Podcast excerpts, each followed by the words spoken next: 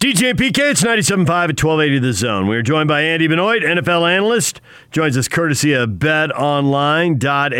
Andy, good morning. Hey, guys, how are you? Good. We're staring down a first full weekend of the NFL. And I'm looking at the odds here for the season. It's been 15 years since anybody's gone back to back but the gamblers think the Chiefs are going to do it. Why believe in Kansas City in a salary cap sport where injuries are such a problem and can derail in a season in a heartbeat? How come people are betting on the Chiefs to go back to back, first team since the Patriots, back when Tom Brady was in his 20s? Yeah.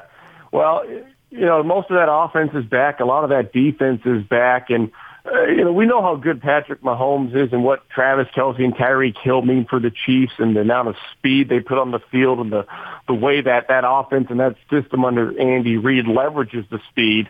I think what separated Kansas City as the season progressed last year was the development and improvement of their defense. And we've seen that before with teams that get more familiar with the scheme run by, by, Kansas City's D coordinator, Steve Spagnuolo.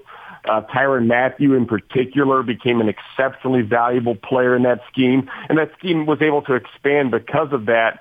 So that to me is where the optimism lies is that this, I don't want to say it's the best Chiefs defense we've seen in several years. You know, I, I don't know that. Maybe it is. It's certainly, it's a high playmaking type of defense. So they've got some difference makers there. Uh, and Chris Jones up front is a guy that can disrupt the quarterback and, and create turnovers. So is Frank Clark. I think they have a true number one corner. I don't know if he's a superstar, but but Charvarius Ward at right corner has been an outstanding weapon for them, or outstanding stopper for them. And then Matthews, the miscellaneous piece that really took them off next year. So there's a lot more to like with this defense than we've seen in previous years. Yeah, I think obviously you can make that strong case for KC given where they are and how many guys they have basically into their prime, led by Mahomes and the great coach. I'm wondering about the other conference. Uh, do you look at that as wide open? You're talking the NFC teams and who can come out of the NFC? Yeah. Yeah, that's yeah. I, I would say it's wide open. I think Dallas and Philadelphia are playoff caliber teams coming out of the East. The North, NFC North, to me, is the hardest division to predict this year. Uh, NFC South, uh, there's three teams really. Atlanta went six and two in the second half of last season. Not a lot of people noticed, but you know that's that's a better Falcons team than what their overall record indicates. I think New Orleans is the most complete team in the NFC, and then of course Tampa Bay brought in a certain quarterback, and we expect them to be better. And then in the NFC West, uh, San Francisco defending champs. Seattle, uh, I thought it'd be a seven and nine type of rebuild effort for them a year ago, and their rebuild effort resulted. I believe they went eleven and five, and their defense should only be better this season. And I, I think the Rams are a lot better than what they showed a year ago as well. So as you look over all those teams and you see how even that is, the uh, the public flocks to the Niners, who okay, that that was good in the playoffs last year, and you get to the Super Bowl and all that. But at ten to one, and we know there's a history of teams losing the Super Bowl, and the next season goes haywire. Super Bowl hangover, injuries, sometimes it's personnel stuff. Do you think the Niners really have that kind of inside track and that kind of edge, or is that just people flocking to a familiar franchise? Well, if ever there was a year that you could debunk the Super Bowl hangover, you know, it could be it could be this year for the reason that we've had such an unusual off season. The teams that have continuity, I think you could say, probably enter the season certainly with a more advantageous position. And in San Francisco's case, it's continuity. I think they have all but one starter back on both sides of the ball. I want to say, and and then their coaching staff is one of the best in the NFL on both sides of the ball, and they've got everybody back, which is very unusual for a team that has as much success in the playoffs as they did a year ago. Some of some of their guys were on head coaching short lists, but they've got them all back right now. So that's that's an unusual scenario in San Fran because of how good those coaches are together. I would be more optimistic for them than I would be for other Super Bowl what what was the Super Bowl hangover teams teams coming off the Super Bowl loss. We'll call it. Yeah, I, I get all that. Uh, to, to, to me I'm looking for Seattle to take another step because you said, you know, rebuilding seven and nine, and they obviously far superseded that. And I'm wondering with Russell Wilson, I've always thought that he's never really gotten his due as a big time quarterback. Well, that's that's probably fair. I think there are some, you know, the league's been set up for traditional drop back passers, and that's I know that's how I was taught to evaluate quarterbacks. And you know, Wilson is just not that style of QB. And it's not to say he can't do it, but he, he's just so unconventional and his strengths are so unique. A lot of things that he does well are things that you have coached other quarterbacks specifically to not do.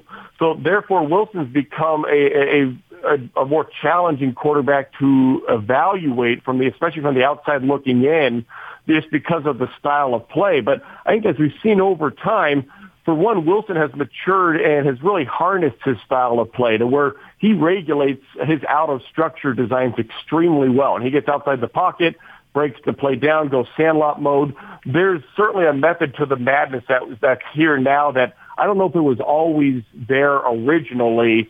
And then the Seahawks, to their credit, they've done a great job of tailoring their offense to accommodate that. They they basically have two plays for every play they call. They they have the one that's drawn up and then they coach their guys on what to do when Russell Wilson breaks it down or extends the play. What do we do from here? So it's it's an evolved offense in that sense, and then Seattle's figured out if we're a run-based offense first, if that's where we begin and end is with our running game.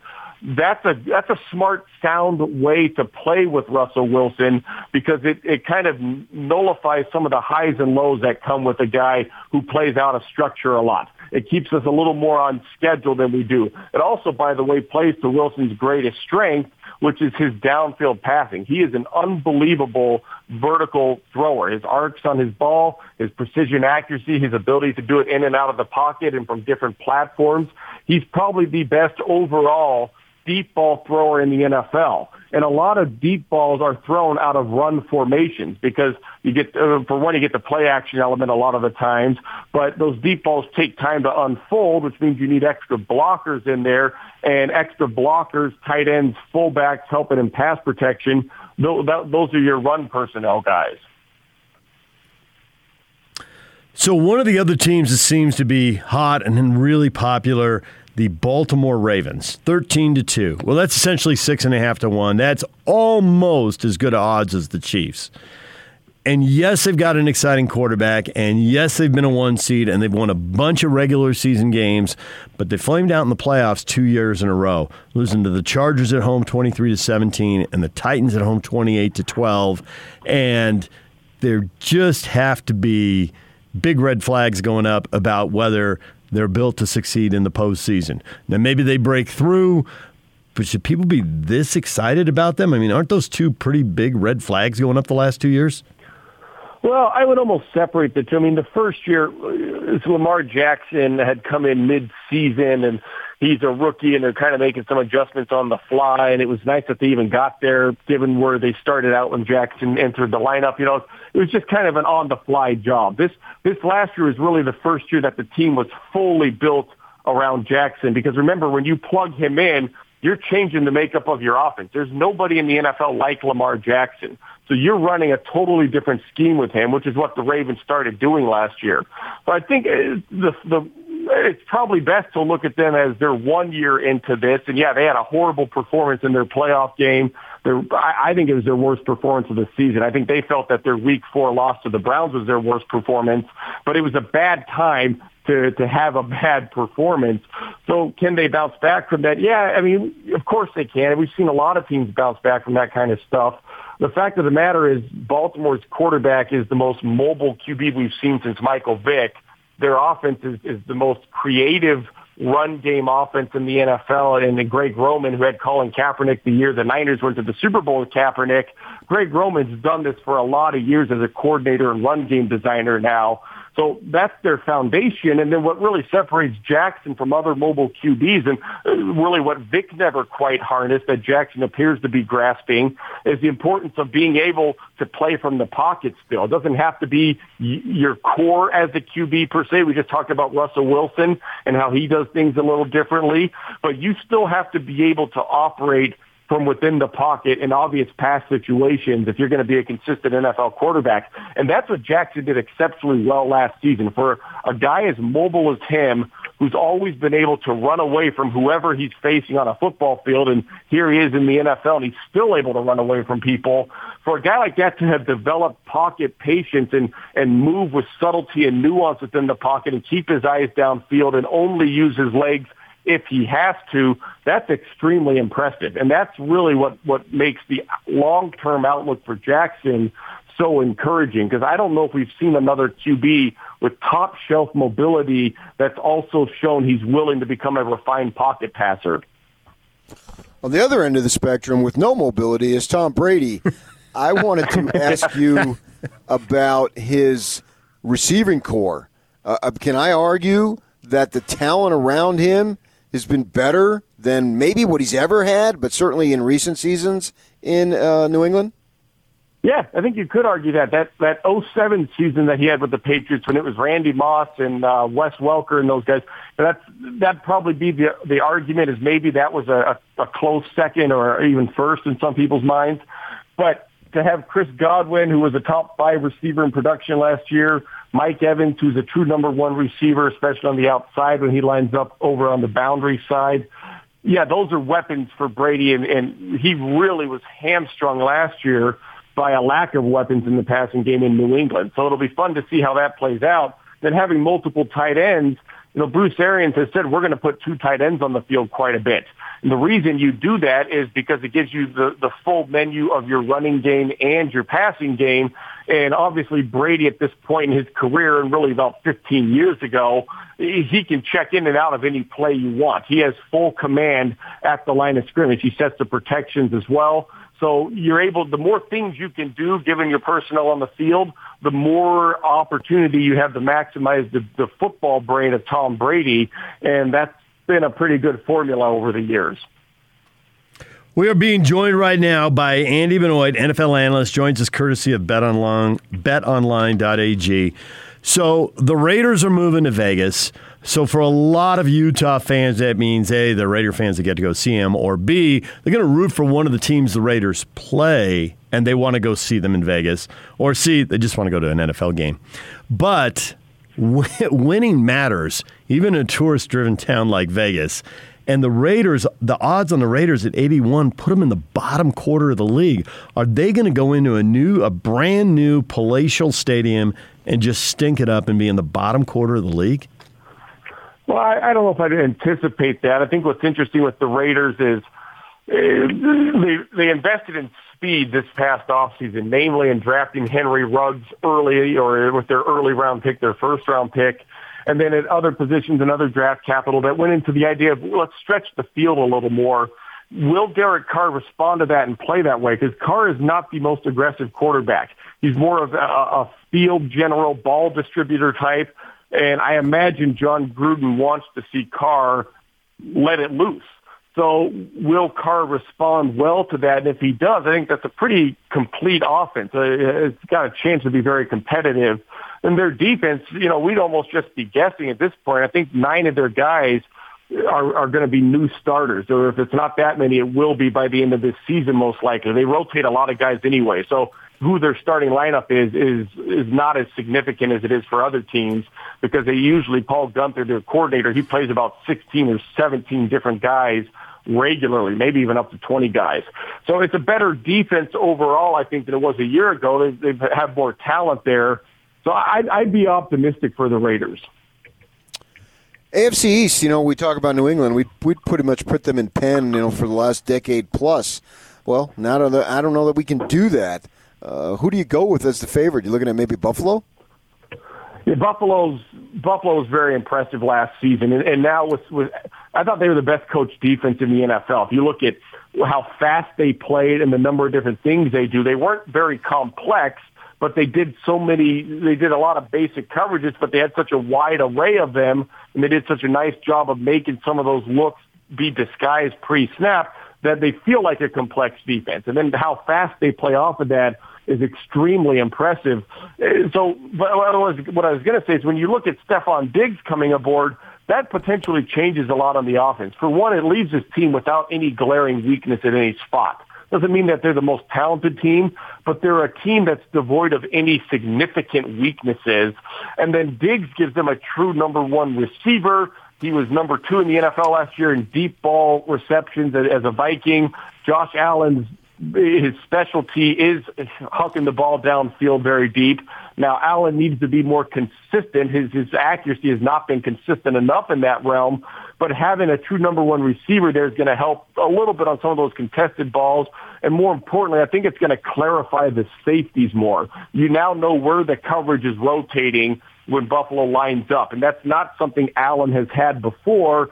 And at this point in his career, he needs to continue to progress at reading the field. He made great strides last year, still has a ways to go. And adding a guy like Stefon Diggs, it's really going to help clarify things for Allen. I think he'll become a more decisive QB, and, and maybe that makes him a more accurate QB. We'll find out. So, last thing before we let you go for the people playing fantasy football, everybody needs a sleeper. Everybody needs the the undrafted guy, the the skill guy who's going to break out. Do you see anybody who fits that mold who you think this person is being overlooked, but they're going to have an impact? They're going to score touchdowns, gain yards, get first downs, that kind of stuff. Well, I mean, off the top of my head, you know, Le'Veon Bell had bad numbers last year, and I can't imagine that they're not going to be better in New York this season. And the Jets actually quietly had a pretty strong finish to last season. So I would imagine there will be people that just pass on Le'Veon Bell in their fantasy draft. I'm not saying Bell's going to be what he was with the Steelers, but I would imagine he'll be much better than what his 2019 numbers suggest.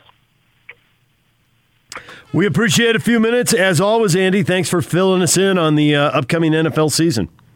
All right. Thanks, guys. Andy Benoit, NFL analyst, joining us courtesy of betonline.ag. PK, you got anybody you really like? Anybody? Yeah, I uh, said, I said, well, not just said, but I said my, my, my NFC team was Seattle. And in the AFC, well, the Chiefs? The Chiefs, yeah, yeah. yeah. It's it's hard to go to the Chiefs because so many things can go wrong that you don't control. But they looked so good, and I feel like the Ravens are so overvalued, and nobody else jumps out at me. So there's a little bit of uh, you know by default, and then maybe it's the Steelers and Roethlisberger comes back from the the arm elbow issues he's had, and he's okay. Uh, and in which case you'd have to, you know, they always seem to be in the mix with Roethlisberger, so I guess you'd have to put him back in the mix one way or another. But uh, it's partly the Chiefs, and it's just partly I don't believe in anybody else. Well, the Chiefs remind me of the Seahawks a few years back. They got that young quarterback. And now I think Mahomes is a little bit better than Wilson. Although I've been on record saying many times I thought I think Wilson is underappreciated. And comparing those two, Seattle did get back. Now they blew it. We know about the interception to goal line, all that stuff. Uh, but they did get back right away, and then they tailed off as they got a little older, and guys seemed to get sidetracked and were interested in other things. I don't know if the Chiefs have those types of characters that Seattle had, but I compare the two, and they got back, so I'm expecting the Chiefs to get back too. But you're right, it's football, and it's uh, not necessarily anything can happen, but a lot of things that are unforeseen can happen. Well, the one thing Russell Wilson does, I mean, you sit around and debate all kinds of stuff, but they have won with him at quarterback. You know, they don't have losing seasons. They have a bunch of double digit win seasons. Then, you know, what happens in the playoffs, but he's he's won a lot of playoff games. Do you know who his personal quarterback coach is? I think I'm supposed to, and I think I'm going to know when you say it, but off the top of my head, I'm struggling. Yak is happy in there because Yak knows. Jake Heaps? Jake Heaps.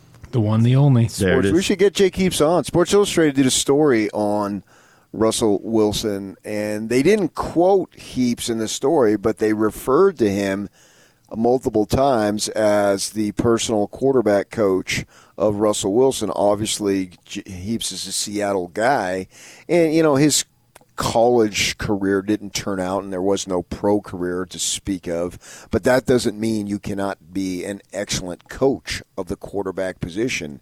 And through all the crap, some of it self induced, but nevertheless, all the crap that Jake Heaps went through, I'm glad to see him be doing something that I'm sure he loves. You know, they talked about John Beck uh, multiple times in that game the other night with him and, and Beck. Beck was like a robot. He was like a computer. You just put information into him and he'd spit it back out. I mean, he was he was he was never one for a jovial interview, but he was always available and he always gave you in-depth great answers to your questions. He was phenomenal that way. So you talk about a student of the game, I can see that. Now I know John and knew of him a lot better than I did with Jake, uh, but Russell Wilson is employing him, so there must be something there. Yeah, and I think that uh, as an athlete, you always need a second act. Uh, you know, even Tom Brady is going to retire, what, ballpark halfway through his life ish, right? You need a second act. You got not just years, you got you probably have decades after your career. What do you do? Now, he's getting to that quicker than he wanted, right? But nonetheless, you still have to get to it. And it's interesting that, uh, you know, as a second career, he's found that and that uh, it's working so well. Yeah. All right, DJ and PK, it's 97.5 and 1280 the zone. BYU is going to let fans into the home games. Still a little ways away here. Still got a few weeks before we get to it, but you want to be part of the 6,000? We'll get to that coming up. DJ and PK, it's 97.5 and 1280 the zone. Now let's get this party started.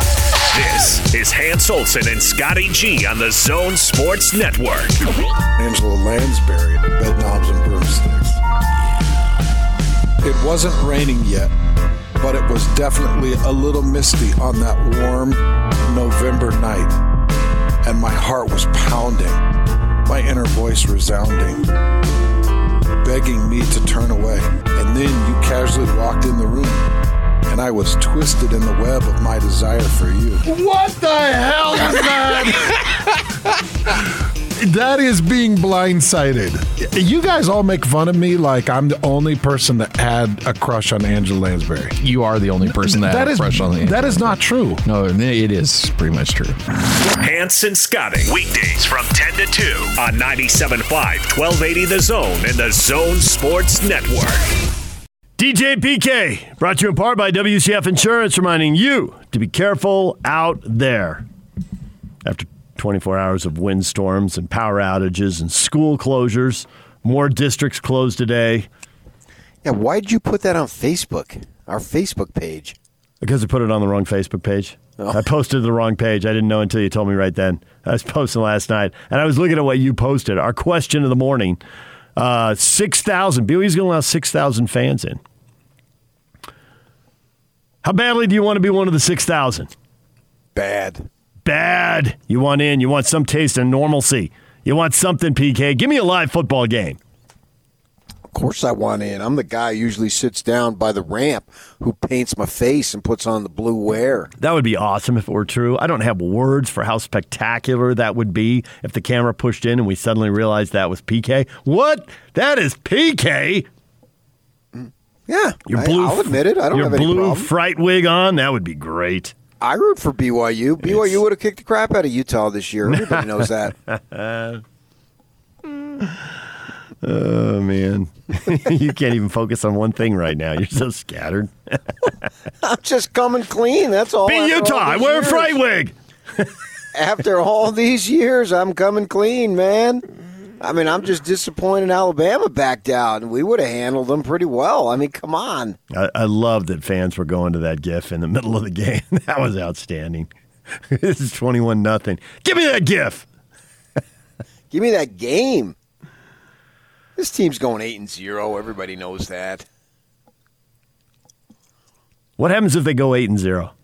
They will have won all eight games. Yeah, that's it. Happens. People want more than that. They want BYU fans want BYU to be recognized as big time, to be embraced as big time, to be back to the glory days, Heisman Trophy, national championship, cranking out NFL guys left and right. Turn on the TV on Sunday and watch a Cougar win the MVP. Well, they that the football program has nothing to do with that. They can just win eight games. That's that's a beauty contest. So it's it's not it's not judged by scores. It's judged by humans. So it's not a standings based thing. Well, it can be if you're in the right league. I'm looking to you, SEC. Well, yeah, I mean that's where it's slanted, and so that's but that but see that's that's even that that just proves the point. It can be if you're in the right league. So it's not necessarily results based. It's subjective. It's not. We've we've created a schedule, a, a field, a tournament, and whoever advances and wins their their crown, they win the ship. Well, that's not the way this is. So, I mean, what do you mean? What happens if they go eight? No, oh? nothing happens. They will have been eight and zero. That's the objective. You know they want to go to a big bowl game in the playoff, right? Not that we know there are going to be bowl games and playoffs this year. Hope slash assume. Yeah, but th- that's Not something they can control. Kalani can only go eight and oh. zero. that that's up to the judges in a beauty contest to decide who's the cutest. That that that that to me is who cares about that. That's not the purpose. Purpose is to win these games. That's the point. And that's what they can do. The other stuff there, yeah, they're not going to be included. LaVell Edwards said that 30 years ago and nothing is going to change there. So why worry about that? That doesn't make any sense to me. Big Nate at Cougar Nate. Not worried about that. He's got another issue. And I got to admit, this is not an issue I considered. Living in Wyoming and being a high school football official makes it hard to go to games in a good year, but I always find a way to go to every home game. However, it looks like the limited access may cause me to not be able to attend a game for the first time since I moved to Laramie. That's a commute right there, PK. Cougar fan in Laramie. Oh, yeah, what's that? Uh, it's about eight hours. And he hasn't Less. missed a home game. He's Big Nate's hardcore. Well, I mean, he, uh, he's talking on both sides of the mouth. Says it's hard to do, but yet he does it every year. Well, it's going to be hard to get a ticket to every game. I right. think. But he said it's hard to do. It has been hard to do, and this is what he's done. So if it was hard to do, how are you doing it every year? It's That's what probably I'm a sacrifice, is what he's I'm more not talking about going forward. I'm talking about looking behind. He's already done it. There are sacrifices he's had to Can't make. be that hard if it's something you're doing every year, every single time. Well, if he's a high school official, he's doing a game Friday night. Is he hopping in the car immediately afterwards and driving through the night?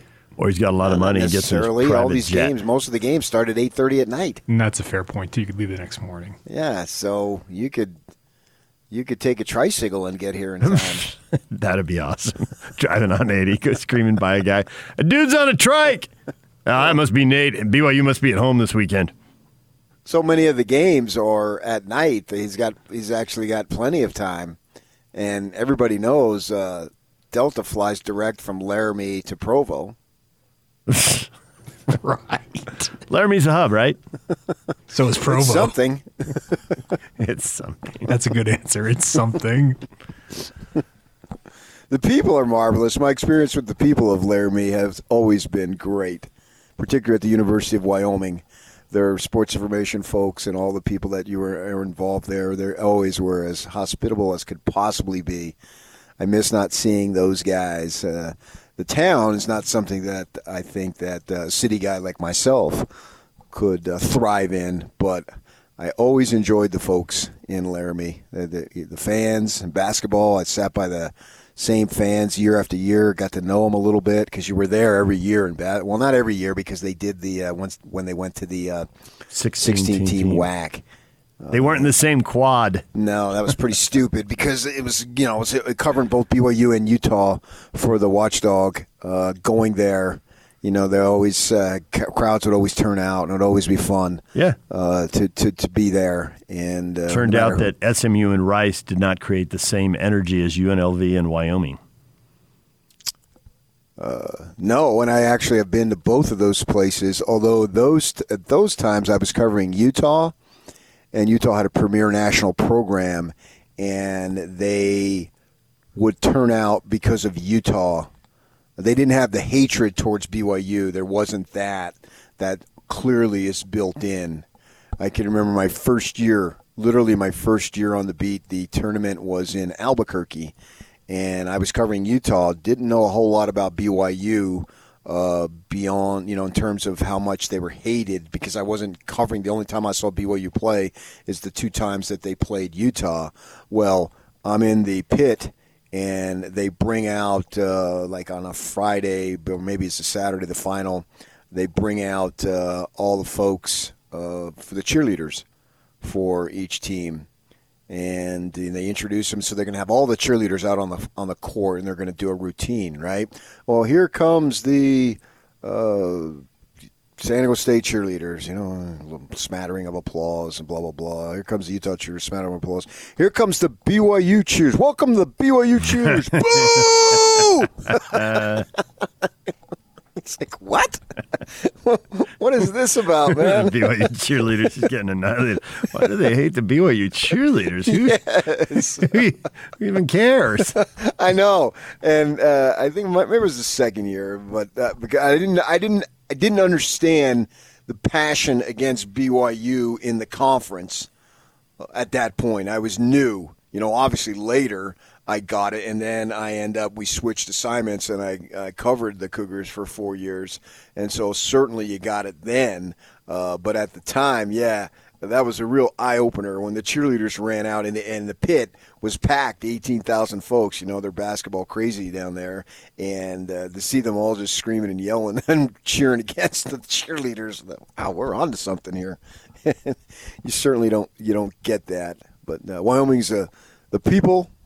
Uh, great, great people. So yeah, I mean that's that's something. If you've been doing this for a number of years, I, I think it works all ways. Whether it, no matter Weber State uh, all the way up to Utah and all the schools in between, and this is something that you've been used to doing, and now you're not going to be able to do it. That's why I was wondering that the folks who are used to doing it how much are they going to push to get part of that 6,000? You would think that they would want to be there, particularly this year. You know, this is looks like they looks like BYU has a good team, and then you factor in, well, they're not playing the the better programs that they were supposed to play, so they should win. And I think it's extremely important to win this year because Kalani, the football program doesn't have an identity.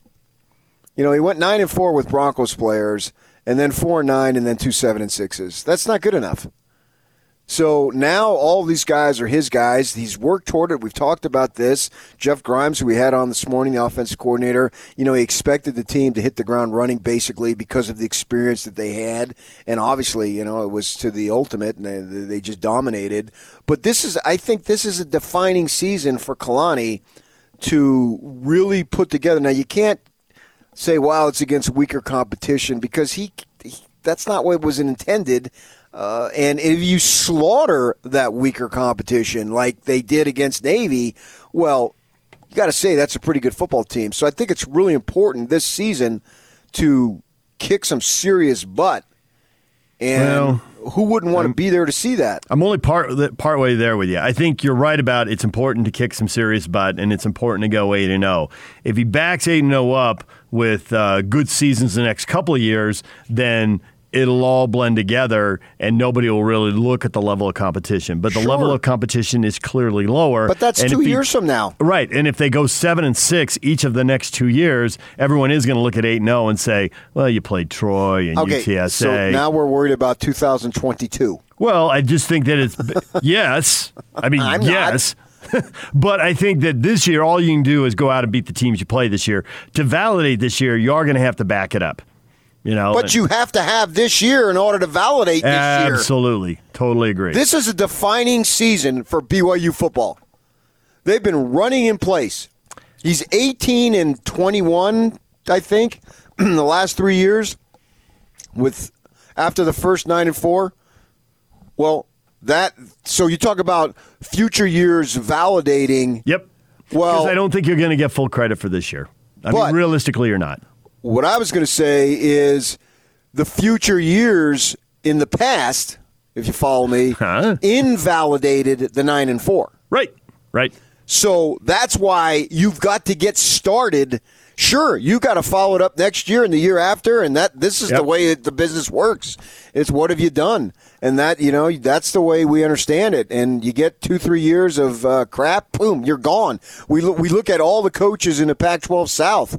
All of them had good runs, and then they all got fired, except for Kyle. Every single one of them What have you done for me lately? got fired. From Jim Mora to to MacIntyre to Rich Rod to Todd Graham, all got fired, and all of them had won. They literally had won the division before Kyle won it, I believe, if I'm accurate. I think that's accurate. Pretty sure that's no, accurate. you're accurate. You're accurate. Yeah. The only all- so, exception, yeah, you the only constantly have to do it. The only exception is Tucker got out in one year in Colorado, and I'm out. Right, he didn't win it. Exactly. Uh, but aside from that, you're right. No, Colorado won the division, and the coach who did it got fired. And Arizona won the division, and the coach who did it got fired. Yeah. And UCLA actually, he may have won the division twice. I have to go back and look. Um, and he got fired. Yeah, and same same uh, in Tempe. So of course you got to follow everything up. But if you don't have a defining season this year, When are you gonna? Absolutely, you can get penalized for mucking this schedule up. But at 8 0, I think they'll still be a little. How good are they next Uh, year? and it won't be I- I fair, care about- especially especially if they send the whole offensive line to the NFL. if they slaughter just about everybody on the schedule or win comfortably, there's something to be said for that. I agree with that. Which is funny because the only people who didn't agree with that were Cougar fans in 2004 with the Utes. But that's the exact thing I thought about that 2004 team. You know, oh, they didn't play three ranked teams in a row. You didn't. You're right. They didn't.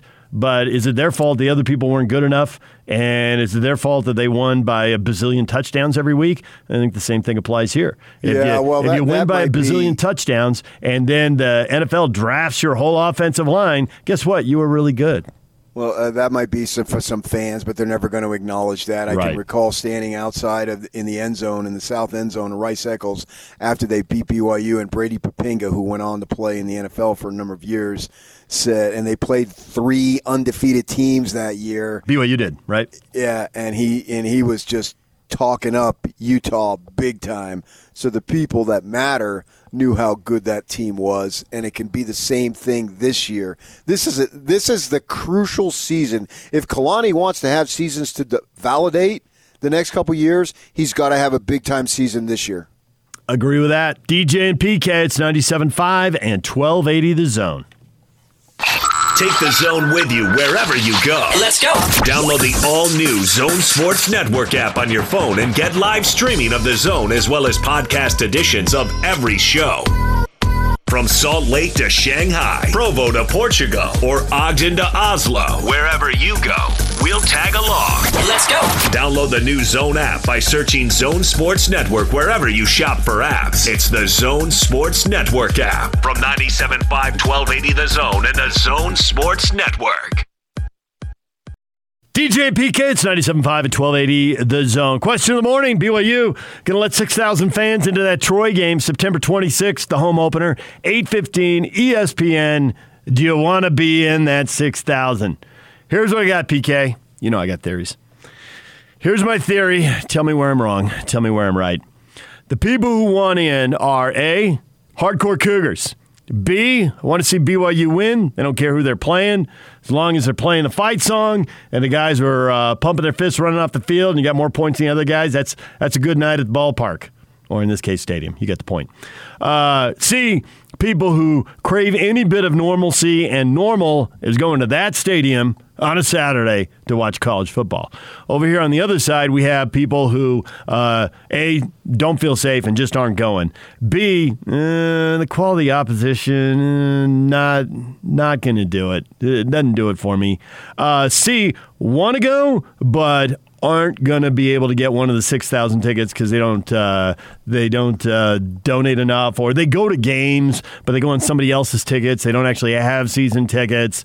Uh, you know they buy some on the market or somebody gives them something because they're out of town at the cabin at Newport Beach whatever uh, and those folks aren't going to have a way to get in here who did I miss that's the Cougar fan base Oh, I think it's obvious who you missed. You missed D, those who want to go because when they go to games, they get loaded, only this time the line to the bathroom won't be near as long. so that's a reason to go Yeah. So you, you won't miss any plays. You know, normally you stand in line because you got to go wee wee, right? And you miss a few plays. but the TV timeout you'll be able to run down run back and away you go Right. Oh, here's another. Here's another. Well, here's the what thing. about the people who go sit on the east side and go to the tents with the chocolate fountains? The chocolate fountains aren't going to be safe. That's going to not going to. Ten's probably going to be gone. isn't it? Yeah, right. That's not going to happen. Oh, everybody gets a chocolate fountain. Oh, everybody gets one. Well, then I'm in. I'm in. Right. Go- Chocolate fountains for everybody. That's part of the deal. And they're going to spike that chocolate fountain with you know what? Strawberries. Mountain Dew. Vodka. Oh, vodka. Wow. We're going. yeah. I think Yuck had the right answer, man. I always trust the Mountain View High guy. Mountain Dew. Oh, what do you have over here? Chocolate and Mountain Dew. Did he say Mountain Dew or Mountain View? Mountain Dew, but I went to Mountain View. And did you drink Mountain Dew? That was funny. I'm Yuck. not. A, I'm not a big fan of, of Dew myself. that is just. Did you drink Michelob? No, that is just. I'm a Dr Pepper guy. Oh. oh, of course you are, right? That'd be the other choice. Yeah. Probably. You like the diet Dr. Pepper? No. It's very specific. No, if I'm going to drink soda, which I don't drink often, it's full, fully leaded. You're fully loaded, huh? Leaded, but loaded, sure. Where did I think this the- segment go? This is These the are point. BYU fans who want to go to a ball game and watch BYU, and it's going to be, uh, what is it, 1.30 in the afternoon? Is that what we decided? No, it's eight fifteen. It's an 8:15 kick. Eight fifteen. It's a night game. Oh, next week is oh, not Army's week. 1:30. Army 1:30. at That's Army. an CBS, game. That's an away KUTV2. Make sure you tune in. Right. Yeah, that's a, that's the 1.30 time is the next ball game, but that's away back at uh, in New York. The only home game that has a time is the first one with Troy. That's eight fifteen. Okay. The All right. others, Got it. Uh, Texas, San Antonio, TBA. UTSA, Texas State, Western Kentucky, and Northern Alabama are all all to be determined. Okay, okay. Everything All outside right. of North Alabama, if they're anything Well, it's earlier earlier in the year. The weather won't be nearly as well. You never know. I mean, it could be. I can remember a couple Pretty years cold back. today. sure. Yeah, a couple years back, the Utes played a Friday night SC in September, and it was actually miserable. And I was in the little lobby to get into the uh, to ride the elevator up, and they let were letting media in. Uh, they always let us in earlier, and they weren't letting uh, the regular crowd go in. And there was a guy standing next to me, and he tried to get in, and an usher said, "Oh, sorry, sir, we're not letting fans in." And I- and I said, uh, "That's the USC athletic director, and his name is Lynn Swann." You said that. Wow. How quietly did you say it? and How loudly? I, I, I just let yeah you got to let this person in and uh, especially wow man in today's world with uh, the racial stuff that we live in to, uh, could have gone crazy and uh, Lynn Swann looked at me and I said you'll have to excuse us we're new to this conference did he laugh? yeah he smiled You'll have to excuse us. We're new to this conference. I can remember it was if I remember correctly it was a miserable September uh, rainy night on a Friday and the Utes won they haven't lost SC at home in a while uh, and uh, yeah but You'll have to excuse us. We're this conference. I'm glad I came in today. I didn't want to miss that. Yeah. Well, I figured I had to say something to him. and for some reason, I felt embarrassed as I'm, Because he's Lynn Swann. I know, all of a sudden, I'm a representative of Utah. I know. He's in the Pro Football Hall of Fame, and he's a USC alum. Yeah. He literally won Super Bowls with dramatic catches. right. And wasn't he? He did some big time announcing too, didn't he? ABC, yeah, he was on ABC broadcasts. Yeah, Yeah. yeah, but we're new to this conference. Well, He's sitting over there. I don't want to drop. Do you know who I am? But really, I'm not the problem. right, right. You're security, but I'm not the problem. oh, I find that hilarious. Well, it's a Oh, true, true story. Uh, but as far as that early season weather, I remember, and it was early in uh, Kyle's career, and it had to be like, I mean, 2007. I mean, it was way early, but they played a late September game at home with the Aggies, and it snowed. Now, it didn't stick, but it snowed hard enough you could see it on TV. And I can remember multiple people watching the Channel 2 going, man, Utah weather, this is pathetic. It's snowing in September. Come on. Come on. Yeah. So you never really know. No, you never know. Uh, but I anticipate that being a good. Uh, a You got good good night. odds, though. Uh, but yeah, I, if I were a BYU fan, I would really try. I, I think it would be cool to say you're at that game. You know, the third or fourth game, and maybe they'll increase the number of fans, and maybe the health conditions will allow us. I mean, that to me, I would think that's what everybody's desire is. Uh, I would think if you're a Utah fan, you would want to see uh, thirty thousand in that stadium. I, I, yeah, I think, and, and, I get that people who have uh, you know underlying health concerns and uh, you know and and based on your age and all that. Want to be careful. But having uh, been at that RSL game uh, with Seattle a week ago, and they said they had 4,000 people in a 20,000 seat stadium, and just uh, the eyeball test of looking out there, it's like people are really spread out here. You know, if you're spread out and masked up, and I, I don't know all the rules of BYU, Yock, you probably do, uh, but at the RSL game, they required people to be masked up. They're going. This is what BYU is going to require. And they're going to do the same thing. When you're masked up and that spread out, it, and and I mean, I'm not a doctor. I just play one on the radio, but it looked really safe. I mean, I, I, just have zero concerns. It wasn't even anything you thought of where you're like, oh, that's a crowd of people. Like 4,000 and 20,000 in a 20,000 seat stadium were spread out. So 6,000 in a 60,000 plus seat stadium, they're going to be plenty spread out. Oh my gosh! It seems like they'll be. Yeah, I mean, you could go to a concession stand and spread out. yeah, you could go to a concession stand and, and it becomes too dangerous in a moment, right? I just saw stuff about that motorcycle rally. Well, I don't, I don't think riding motorcycles outdoors, a big group, is that dangerous. But if you all go to a bar afterwards and hang out for two hours, well, now you made it dangerous. You know, so you can go to anything and make it dangerous. But I think the act of sitting in that stadium, six thousand, that's not even. We, we've been down there to spring games when that was a thing, and it didn't, and we saw ten to fifteen thousand people at a spring game, and it looked pretty empty. So. 6,000, you'll be able to get away from everybody. All right, DJ and PK, it's 97.5 and 1280 the zone. Coming up in the 9 o'clock hour, uh, more on the Cougars, and uh, also we got to get to the NBA playoffs. They are who you thought they were. It's happening. We'll get to that coming up. Stay with us.